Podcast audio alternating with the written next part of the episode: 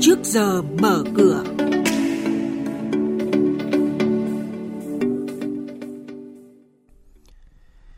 Thưa quý vị và các bạn, cuối tuần này thị trường đăng ký giao dịch cổ phiếu chưa niêm yết Upcom sẽ có thành viên nghìn tỷ mới. Khuyến nghị nhà đầu tư về giao dịch hàng hóa trên thị trường thế giới qua nhận định của chuyên gia tại Sở Giao dịch Hàng hóa Việt Nam. Đó là những thông tin và một số hoạt động giao dịch đáng chú ý khác sẽ được cập nhật cùng quý vị và các bạn trong chuyên mục trước giờ mở cửa hôm nay. Thưa quý vị, thưa các bạn, Sở giao dịch chứng khoán Thành phố Hồ Chí Minh vừa chính thức công bố bảng xếp hạng thị phần môi giới cổ phiếu và chứng chỉ quỹ quý 3 năm nay.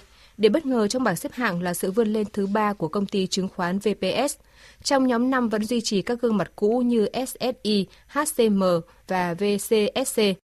Công ty chứng khoán kỹ thương TCBS bị loại khỏi nhóm 10 thị phần môi giới cổ phiếu nhưng vẫn dẫn đầu bảng xếp hạng thị phần môi giới trái phiếu.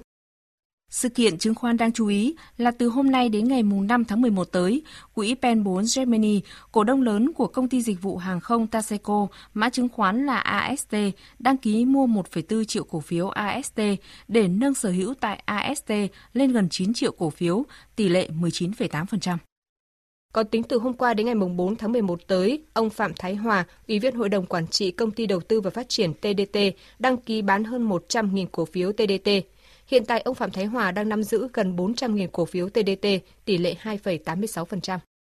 Cuối tuần này, thị trường đăng ký giao dịch cổ phiếu chưa niêm yết Upcom sẽ có thành viên nghìn tỷ mới. Đó là gần 390 triệu cổ phiếu NAB của Ngân hàng Nam Á giao dịch lần đầu tiên trên Upcom vào ngày 9 tháng 10, với giá tham chiếu là 13.500 đồng một cổ phiếu. Tổng giá trị chứng khoán NAB đăng ký giao dịch là hơn 3.890 tỷ đồng. Về diễn biến giao dịch trên thị trường chứng khoán, ngày hôm qua, thị trường vẫn duy trì trạng thái phân hóa và biến động nhỏ, nhưng dòng tiền chảy mạnh đã giúp nhóm cổ phiếu vừa và nhỏ nổi sóng tăng nóng như ITA, FLC, HQC. Điểm đáng chú ý ở nhóm VN30 là cổ phiếu TCH tăng tới 2%, thanh khoản gần 13 triệu đơn vị khớp lệnh khi có thông tin tích cực về kinh doanh.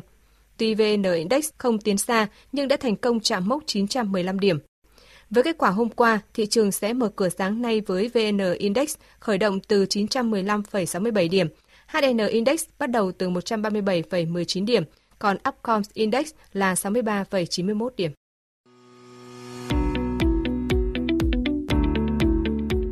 Quý thính giả đang nghe chuyên mục Trước giờ mở cửa phát sóng trên kênh Thời sự VV1 từ thứ 2 đến thứ 6 hàng tuần trong theo dòng Thời sự sáng. Diễn biến thị trường chứng khoán Biến động giá hàng hóa được giao dịch liên thông với thế giới trên Sở Giao dịch Hàng hóa Việt Nam. Nhận định phân tích sâu của các chuyên gia tài chính, cơ hội đầu tư được cập nhật nhanh trong trước giờ mở cửa. Thưa quý vị và các bạn, tiếp theo sẽ là các thông tin cập nhật về thị trường hàng hóa đang được giao dịch liên thông với thế giới tại Sở Giao dịch Hàng hóa Việt Nam MXV. Chúng ta cùng nghe nhận định của ông Nguyễn Vũ Hoàng Linh, chuyên gia phân tích thị trường tại Sở Giao dịch Hàng hóa Việt Nam.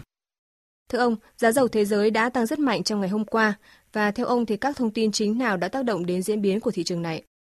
Trong phiên hôm qua thì giá dầu thô thế giới đã tăng hơn 3% nhờ nhiều thông tin hỗ trợ. Đầu tiên là thông tin về sức khỏe của Tổng thống Mỹ Donald Trump đã có sự phục hồi đáng kể sau khi ông này tuyên bố đã nhiễm virus SARS-CoV-2 hồi cuối tuần trước. Thêm vào đó thì nguồn cung dầu thô tại nhiều nơi trên thế giới đã gặp phải gián đoạn.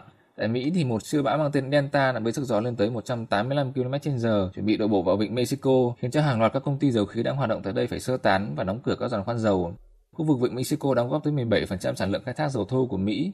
Trong khi đó thì tại Na Uy, hoạt động khai thác dầu thô tại biển Bắc cũng bị đình trệ khi các công đoàn công nhân dầu khí tổ chức đình công để đòi quyền lợi về lương thưởng. Ở thời điểm hiện tại, sản lượng khai thác dầu khí của Na Uy đã sụt giảm tới 8% khi việc đình công khiến cho 6 giàn khoan của nước này phải đóng cửa. Ngoài ra, theo ông, nhà đầu tư cần lưu ý những thông tin và diễn biến đáng chú ý nào về thị trường dầu thô trong tuần này?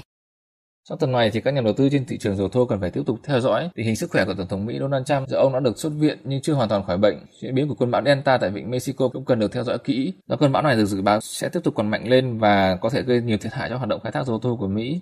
Ngoài ra thì báo cáo thống kê hàng tuần của cơ quan thông tin năng lượng Hoa Kỳ IEA cũng là những thông tin mà nhà đầu tư cần phải theo dõi sát trong tuần này. Vâng, xin cảm ơn ông.